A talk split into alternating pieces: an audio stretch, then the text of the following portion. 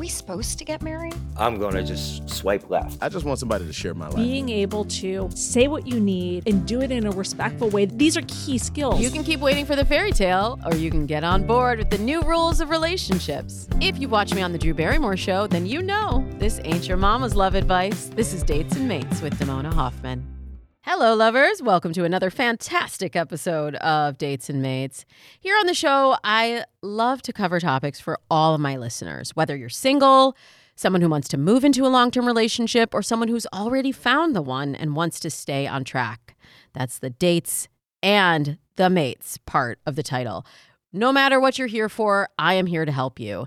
And all summer, I'm opening up the Dates and Mates Vault to bring you incredible conversations from the early days of the podcast and other secret sessions that have been locked away for my VIP clients only. Today, in our summer encore series, I'll be revealing an interview with Dr. Jenn Mann. You probably know her as the host and therapist of VH1's long standing hit shows Couples Therapy with Dr. Jenn and Family Therapy with Dr. Jenn. She has appeared as a guest on hundreds of other shows, including The Today Show, The Early Show, Dr. Oz, Wendy Williams, The Doctors, and more. And she's the author of The Relationship Fix, which spent five weeks on the bestseller list.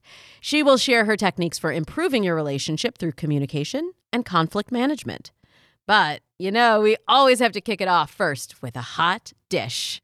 Dr. Jenn and I will be talking about this headline What do your boyfriend's texts really mean? Then later in Dear Damona, I'll tackle this heartfelt question Is it over if she brings a friend to your first date? And what do you do if you're dating someone with an STD? All right, lovers, the vault is opening. Let's dish. Dee's dating dish. Uh, an article in the Elite Daily on how to create healthier texting habits. A lot of people write to me about the the uh, frequency of texting. Yeah. And what does it mean if he wrote right back to me or if he didn't write me for the whole day? And they talked to Michelle McSweeney of the podcast Subtext, and they said to not look at quick texting as necessarily a bad thing. I think a lot of people get annoyed by it. Yeah. But it actually can be a sign that your partner wants to stay connected to you and maybe is willing to take their focus off of other things just to focus on you. Isn't that actually what we want? Yes. Look, there actually is a study I talk about in, in my book, The Relation Fix. It says that couples who stay connected throughout the day via text messaging tend to have higher relationship satisfaction. That connection is actually really valuable for the relationship. Mm-hmm. Where where I tend to see people getting anxious is the early stages of the relationship. It tends to not be one year in, five years in. It tends to be that first kind of six months when you're establishing does this person like me? Are we dating? Are we exclusive?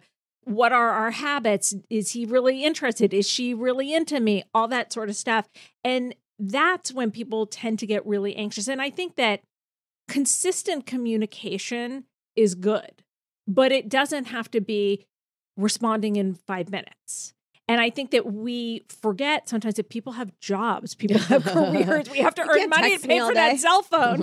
and we can't pay the bill if we're not working. And that we have to respect that the people we're dating are not available around the clock. And I think that we become such an instant gratification society that we have to work on our impulse control. We have to work on not getting our needs met at every moment as quickly as we want. And that's actually okay. And that's Yeah. that's growth. And being able to have the maturity to be like, okay, text him a couple hours have gone by. I'm not gonna freak out. Yeah, and also the article references trying something in the early phases called status grounding, Mhm. where you let them know what your expectation is or where you're going to be. So you, so you say, I'm going to be in class tomorrow, I'm going to be in a work meeting. So the other person isn't waiting looking for a message because if they're continuing to message you and you're not responding, that even Their if a- anxiety's yeah, growing. and yeah, and even if they should know you have other things to do, it does help to sort of communicate and, that. In and I think, look, I think it's considerate to do once you're in the stage of the relationship where you're having regular communication. That's totally appropriate. Hey, I'll be in class. I won't be able to to text you. I'll be busy for you know two hours. I do think in the initial stages, we want to kind of rule out people who are so impulsive, so needy that if you don't respond immediately, they're freaking out because Mhm. that says something about their level of maturity. And if you're someone who's struggling with that, then it's it's a great opportunity for you to look at that in yourself and go, okay, I need to focus on other things. Good point. And you also are you're a therapist and you work with couples. And so we're talking about the beginning phases of the texting relationship. But I want to move into our next headline is about people who are in long-term relationships already and the things that make people fall out of love. Texting too much is probably not one of those things, but this uh, article references the research from the Gottman Institute, which I know you I also reference Yeah. in your book. And in in it they talk about the the four horsemen, and these are the Yeah. four predictors of divorce within the first 5 years of marriage. Criticism, contempt, defensiveness, and stonewalling. If you're in the early phase of a marriage, the first 5 years, you have to give your partner some feedback, right? What is the line between feedback and criticism? Look, for your listeners who don't know Gottman, one of the cool things about Gottman, who is really the top researcher when it comes to relationships, is that he can predict divorce with 97% accuracy. The way he came to these four horsemen is that he put couples in these, what he calls his love lab, where they're in apartments, they have monitors all over them, there are researchers behind two way mirrors who are writing down every word that's said, blood pressure spikes, heart rate, everything like that. So what they found is that these four things, like you mentioned, the, they are the biggest predictors of, of divorce. I, I write about them at, at length in the relationship text because they're so important. When it comes to criticism, there's a difference between a criticism of you're a terrible partner or you know you're such a slob. When you do things like that, it's not productive Mm. if you're able to say, "Hey, babe, I noticed that you keep leaving your underwear on the floor. Would you mind Every putting that away?" that, That Oh, that's just in my life. It's not a criticism. it's it's a it's a it's a request. It's said respectfully. When you start making it about the person, not the behavior, we're we're Right. in criticism category. Okay, I, I get the difference between that. What about defensiveness? Because let's say your partner is a little bit critical of you, and then you can become defensive. How is that one of the four horsemen? Well, the problem with defensiveness is it shuts down the communication. And to me, one of the key factors in being a great partner, and I practice this at home with Eric, we both work really hard on this, is being able to take in feedback from your partner. You Mhm. pick this person because you love them, you care about them, you respect them. If they're telling you something that's important or that they've noticed about your behavior, then you want you actually, if you care to grow, if you care to be a good partner, you need to take it in. And it's fair to say, hey, your delivery sucks. You know, like, hey, can you say that to me in a different way? It's really hard for me to take in what you're saying because it, it, it feels really harsh. But when you get defensive and you don't hear what the other person says and you're just like, well, I did that. I left my underwear on the floor. Okay, well, you left your bra on the counter. You don't solve the problem. Nothing gets better because you're so busy defending what you're doing that nothing's going to change. And if nothing changes, your relationship doesn't get better, people don't get happier, people are not more connected. It's important to be able to, to take it in. And I always say, when in doubt, narrate. When in doubt, repeat back what the other person said in your own words. So what you're saying is when I leave my underwear on the floor, you feel really disrespected. no, that is not at all what I'm saying. Yeah. I'm saying. But then you say, okay, well, tell me if I got that Right. wrong. Look, we're sitting here and I saw your whole energy shifted when I said that. Okay, I got that wrong. Let me know. It's as if I were your partner, it's hard to kind of argue with that. Like if someone's coming back to you going, I want to know.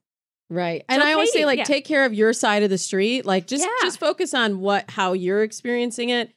Don't try and make them feel a certain Yeah. thing or think a certain thing. It's just like this is what's happening for me. Is this happening for you? What do you think? And beginning that communication. And also being able to say, like, wow, I didn't realize that that affected you that way. I didn't Right. realize when I leave my underwear on the floor, for you, that feels like I'm disrespecting you. I thought I was just leaving my underwear on the floor. To me, it was just like, oh, I didn't have time to put it in the hamper. I had no idea that it had this meaning for you. Yes. And then you best be picking up that underwear. But th- but also, time. but then you then you have insight about your partner. Right. Then you've learned something about them. Absolutely. Well, we'll put the, the link to this article in the show notes and you can check it out on Romper and read what the other signs are. But I want to hear more about what Dr. Jenn says and what secrets we can learn from her book, The Relationship Fix. And that'll be all coming up right after this. We're back with Dr. Jenn Mann. She is the author of the book, The Relationship Fix. And you know, even if you're not on the brink of divorce, it's helpful to work on your relationship and your communication. And so that is just what you aim to do with the relationship fix. It's to, to help people all along the way. And, and look, to me, the relationship fix is for two people. One, it's for the person who's not in a relationship, who's going, the next relationship I have, I want to do it better. I want to have be- a more connected relationship. I want to have a healthier relationship. I want to make better choices. And it's for people who are in a relationship. And like you said, you don't have to be at the brink of divorce. There is no relationship that I have ever seen, no couple I've ever met who doesn't have some area in their relationship where they go, Yeah, I could up my game there. Yeah, I could do a little better there. Or, you know, wow, I never thought of that. That's why I wrote the book. I wrote the book because most people who approach me approach me because they see me on couples therapy or they see me on one of my shows and they say, like, what can I do better? I want to have a healthier relationship. I want to have a better relationship. And a lot of the time is things are good, but I know they could be better. So let's talk about conflict. Before the break, we were discussing how to handle like a, a little criticism, but sometimes people have bigger conflicts in their relationship and it makes them just want to run away. Yeah. But that could be an opportunity to work on the relationship and to strengthen it. How do you show people how to do this in your practice and in your book? I'm a big believer that conflict is opportunity for growth. It's the opportunity for us to better understand our partner, for our partner to better understand us, for us to utilize better communication skills that sometimes we struggle with. You know, if you don't flex the muscle, you don't develop it. And also, it is the opportunity for both of you to work through conflict in a healthy, effective way and come to a resolution, which ultimately brings you closer. And mm-hmm. one of the key things with that is fighting fairly. And that's why I have a, a whole chapter in my book about fighting fairly is that typically when conflict escalates and gets out of control, it's because people aren't fighting fairly. They start name calling, they start, you always, you never, like all that kind of stuff. And having effective communication and being able to say what you need, voice what you want, and do it in a respectful way that can be received by your partner and being able to adjust when it's not being received well is these are key skills to have a healthy relationship. Yeah. Relationships don't get better when we communicate in a way that our partner can't hear. And there's a certain point where maybe you're just wrong. You're just flat out wrong Yeah. and you need to apologize. Is there a right way to apologize? Yeah, there absolutely is. And, and in my book, I actually have a whole chapter about how to make amends and how to forgive. And to me, the, the key are the four R's. You know, the first is that you want to have remorse. You want to show the person that you're, if you are, and hopefully you are, that you're genuinely sorry, that you really recognize how you have hurt this person and, and to be able to make a heartfelt apology. The other is in order for your partner to be able to recover from this, you have to give them the respect and the room to process their feelings. Because a Mm. lot of the time, what happens is someone goes, I'm sorry. And then they go, okay, you should forgive me. We're done. But being able to sit and hear, wow, that really hurt me, and here's why. Mm. That's a key part of it. Also, being able to make those amends is really key. And part of making amends is actually taking steps to not do it again, having a plan. And people forget that. And all too often, I can't tell you how many times I've gotten calls on my radio show. Well, my partner cheated on me. He said he's sorry. He cried. I forgave him, and now he's doing it again. I always say, okay, well, what was the plan to prevent this from happening again? What made you think that this would be different? What were the concrete actions he or she said that they were going to take? And typically the answer is nothing. Mm. What I look for is I'm going to therapy now, or I'm getting some kind of counseling. I'm meeting with a religious leader to work through this. I am giving you my Facebook code so that I have total transparency and you will never have something like this again. Or, you know, if alcohol was a problem, I am going to get clean and sober. I'm going to a 12 step. I mean, taking those steps, concrete action is key. Let's talk a little bit more about infidelity. I know you address this in the book because I, I do get a lot of questions on dates and mates Sure. from people that have been cheated on Yeah. and are working some of these steps that you mentioned and and, some not Yeah. to to try to repair the relationship. And I really wonder in your practice if you've seen people be able to rebuild after infidelity. Yeah. And what can people do to prevent infidelity? Because there's also this fear like, what if my partner Yeah. cheats on me? No, it, it, I, absolutely. I have seen couples recover from horrible infidelities, from uh, betrayals, from trust being harmed in, in very intense and dramatic ways, which is, again, why I have a whole chapter in the book all about how to make amends and how to forgive and what couples need to do, because this is such a hot button issue. And, you know, the other factor that I didn't get to mention before is taking responsibility Mm, if the mhm. person who harmed you doesn't take responsibility, you're not going to be able to forgive. You're not going to be able to trust. Remorse is key. Mhm. Knowing that that person truly gets on a profound and deep level, I understand how much I have harmed you and I never want to do that again is so important. It's all of those things that actually create a atmosphere where someone can recover and recovery doesn't happen overnight. Mhm. And that's really important. It is a process because the only way you can learn to trust someone again is to see good behavior over time. And I emphasize over time. Right. Over time is not one week. We over time is not one month. And- Instantly. yeah, we want and, and having that ability to be able to process over time, because if you have been betrayed like that, things are going to trigger you. And your if your partner isn't available to say, okay, we went to a party. I noticed how you looked at that woman. It made me uncomfortable. It really triggered these old feelings. If your partner is going to be like, I thought we were over that already. No, you're not going to recover.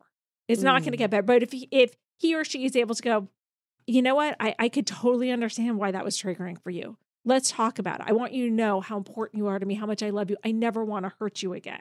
You're going to have a totally different reaction. That's going to move you towards healing. Whereas the defensiveness, and we're back to Gottman and the Four Horsemen, is going to be a disaster. Mhm. And that's going to escalate it. And that's going to trigger both people. And it's just, it's going to go in the wrong direction yeah. I think we've seen it go in the wrong direction so many times. completely. And there are a lot of people because we see this so much in the media and social media and in our friend groups, we see the infidelity, we get that fear, Yeah. right? Like, what if that happens to me? So, what would you say to those people that are afraid that that could happen? And that, even just that fear, that could be really damaging to the relationship. I think living in fear hurts the relationship and it hurts you. Mm. And on some level, you have to surrender to the fact that if somebody wants to cheat on you, they're going to cheat on you. That you can't control that Mhm. unless you lock them in a box that you're watching all the time. and I don't recommend that. Again, that's illegal. It's like the revenge illegal. porn. You can end up in prison. Not good. Don't do it. Don't Not do it, girl. recommended. Yeah, exactly. Exactly. It may be tempting. I get it, but don't do it. And really, the key is first of all, developing a connected relationship where there's enough trust and communication where you can say, I'm feeling kind of insecure about this, or I'm feeling concerned, or I'm getting a weird vibe. Like, can we talk about it? That's really important. But at the end of the day, if someone's going to cheat, they're going to cheat. And you also have to look at why are you with someone that you're that worried about is going to cheat? Is it something that they're doing? Have they betrayed you in some way? Do they have a pattern? Do they have a history? Is this valid? Or is this about your history? In which case, get yourself to therapy.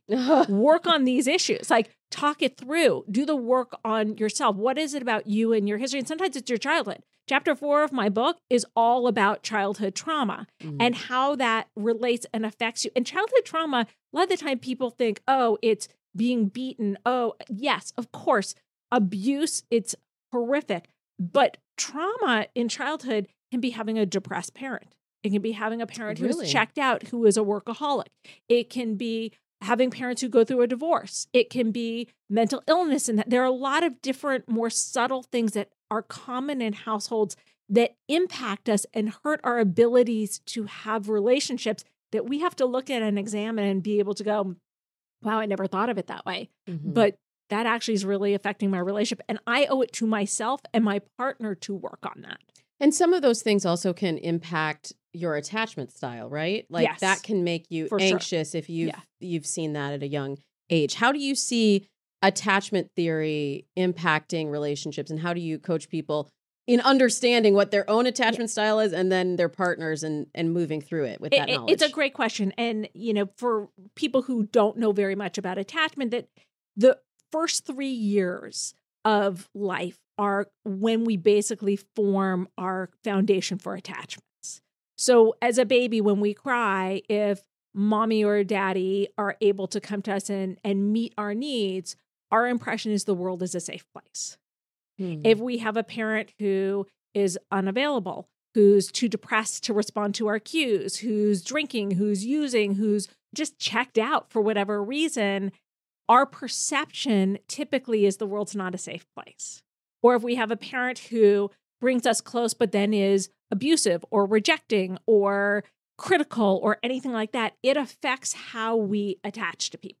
So we tend to anticipate whatever it is that we grew up with.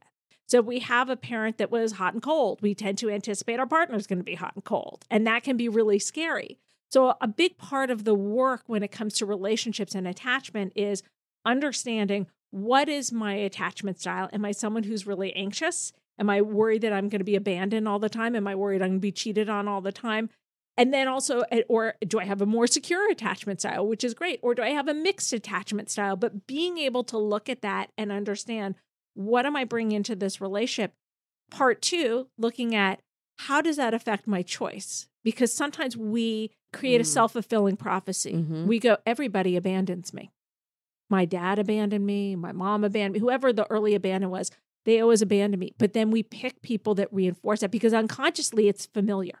Mhm. So we pick the person who's a workaholic. We pick the person who has a drug addiction. We pick the person who's a compulsive cheater. We pick the person who recreates the abandonment. And, and here's the good and the bad news is our unconscious mind doesn't know the difference between past, present, and future. It's always trying to heal old wounds in current time. So Mm. our unconscious mind looks for someone who will recreate that old trauma because what it does is kids are egocentric. What that means is I know I have two of them. Yes, but it's not about narcissism. It's actually healthy. Right. When i- if if a child is abandoned by a parent, if a parent is in a bad mood, a child will always go, "I must have done something wrong." That's the Mm. first place a child goes. It's the way they're wired. If daddy has abandoned me, if mom has abandoned me, if someone is drinking, if someone has hit me, if someone has neglected me, I must not be lovable. That's the first place kids go because parents are the first mirrors that reflect back to them Am I lovable? Am I worthy? Ah. So, Mm. what happens is kids internalize this sense of, I'm not lovable. Uh oh. They take it to their relationship. Then what happens is, in like, let's say in that example of someone who was abandoned, their unconscious mind goes, I'm not lovable. But if I can find someone who might abandon me, but I can show them how lovable I am, and they don't abandon me, it will prove mommy and daddy were wrong. I'm really lovable. Oh no, that's So- those fixers. I know you're listening to this. But what happens? those ones that want to fix things, And- fix people. And what happens is you pick that unavailable person and then you feel rejected and it triggers that old wound of you're abandoning me just like daddy. then it confirms the belief you already have. But what happens is Mhm. you try to work really hard. I'm going to be Mm. such a good partner. I'm going to be so sexy. I'm going to give the greatest. Uh, am I allowed? What am I allowed to say around here? keep it PG. Okay. thirteen. I'm, I, if, I, if, I, if I give the greatest sexual act, you're going to keep coming back to me, me and you're going to love me. And I'm going to actually feel worthy and I'm going to actually feel lovable and I'm going to heal this old wound and everything's going to be good. And it's a totally unconscious process. But when you know and you're able to make the unconscious conscious, it helps us make better, healthier choices. Hmm. Yeah, that's great advice. I know that's just the tip of the iceberg of what's in your book, The Relationship Fix. And we'll put the link in the show notes. But I'd like to answer some of the questions that have come in on Instagram and Facebook and, and email over the last couple weeks. And that'll be all coming up right after this. All right, now it's time. Dear Damona. Damona, help me. Okay, Dr. Jenn Mann. I have a question from Instagram. Uh, this this guy asks if a girl brings a friend to a first date, it's over, right? to me, it's not about whether it's over or not, it's about her judgment. Mm. The question to me is why would you want to be with someone who has such poor judgment? And look, I understand. I think it's important to be safe when it comes to a date. I get wanting to make sure that you're not with someone who's potentially dangerous. But if you're meeting someone in a public location, you're not getting in their car, and you're bringing a friend, to me, that shows it, it's inconsiderate, it is disrespectful, and it is bad judgment. So to me, whether she thinks it's over or not is irrelevant. For you, it should be over. There's also this element of the sort of situationship, the hangout date, where I actually wonder if she even knew it was a date. Maybe she didn't even think it was a date. It, look, it's it's very possible, but it's not the first time I have heard of a woman bring a friend on a date. Yeah, that's true. That's know? true. But look, I think you bring up a great point, and it is important for him to make sure that he's being clear when he asks a woman on a date. I'm so excited to take you out on this date. You know, I will meet you there at this time. Like that, he's very clear. This is a date. Yeah. Yeah, that clarity. We're talking about the communication crisis today. So that clarity on your intention, because we're all trying to be so cool. Like we don't want to let him know that we're really interested. That Yeah. that uh then we're we're playing it so cool. We're not even getting the second date or the first date. Maybe it's exactly. just a hangout. Okay, this uh, is another one comes from Instagram. A uh, little more serious. This person says, "I'm dating someone with an STD. How screwed am I?" And I, lo- I love this question. I get this question a lot. Yeah. And I love it for a few reasons. You know, first of all, I always say everybody has a herpes. And, and and here's what I mean by that. 'Cause- a 'cause- herpes. Yes, because Herpes, I I get calls on my radio show all the time where people say I have an STD, but it's not just an STD. I I remember I got a call from a woman who had lost it was like 150 pounds and had uh, a lot of surgery and Oh, scars all over oh, her body. I had Mm. another woman who had breast cancer and had had reconstructive surgery. There are just a lot of issues that people have that when it comes time to be sexually intimate that they're embarrassed about that they're Mhm. ashamed about that they are afraid to talk about. And to me an std is it just falls under that category. It the std itself look here's the truth. How great that this person told you they have an std that they were that honest that's actually a really good sign about this person. Because I've gotten all too many calls and had all too many clients where someone didn't tell them and they weren't honest and that's how they got an STD or they found out later and then were living in a lot of anxiety and Mm, fear. yeah. So to me first of all I think it's a great sign that they told you. Secondly, look, 1 in 4 sexually active people has herpes. Something like 80 to 90% of people have HPV. Like STDs are really common Everyone has a herpes. like and, and, and what i mean by everybody has a herpes is that everybody has something that they're embarrassed about Yeah. to talk to their potential new sexual partner about and so to me it's not that big a deal to me that they're communicating that you can practice safe sex that you can get tested and you know i once had a, a couple in my practice where one of the people had herpes they told the other person that person was really nervous. I said, you know what? I think you should both go to the doctor and get tested, like get fresh tests for each other. It turned out that she was a carrier. She had never had a herpes outbreak, but she was a carrier, so she had the virus. And she gave it to him. No. well, well, we, you know, they hadn't had sex had yet, herpes. but but she may have given it to someone in her past. So Yeah. I, you know, to me, so many people have them, and look, nobody wants one. Like that's not fun. It's not the sexiest thing ever. But knowing that about your partner, being able to practice safe sex, being able to address these issues, to me, the fact that your partner or potential partner has told you is a great sign, and also being able to have communication. So, hey, what do you do when you have an outbreak? Are you taking antiviral medication? Do you have a sense when one is coming? Because that's when you're most likely to pass it on. What kind of safe sex practices do we need to practice? All great communication all makes the relationship more solid. Well, I have learned a lot from you, Dr. Jenn. I hope everyone here listening will get a copy of the Relationship Fix, Dr. Jenn's six step guide to improving communication, connection, and intimacy, no matter what phase of the relationship they're in. This is a great resource. And you can find out more about Dr. Jenn on her website at Dr. D O C T O R, Jenn. J E N N. We'll put the link in the show notes as well as her socials at Dr. Jenn Mann. And you're welcome to come back on the show and join us it. anytime. Thank you. Thanks. I hope you enjoyed this episode of Dates and Mates. I would love to hear from you. I'd love to answer your questions in a future episode of Dates and Mates. You can tell me your dating and relationship troubles at Damona Hoffman on Instagram, Twitter, or Facebook, or leave me a voicemail or text me at 424 246 6255. Until next week, I wish you happy dating.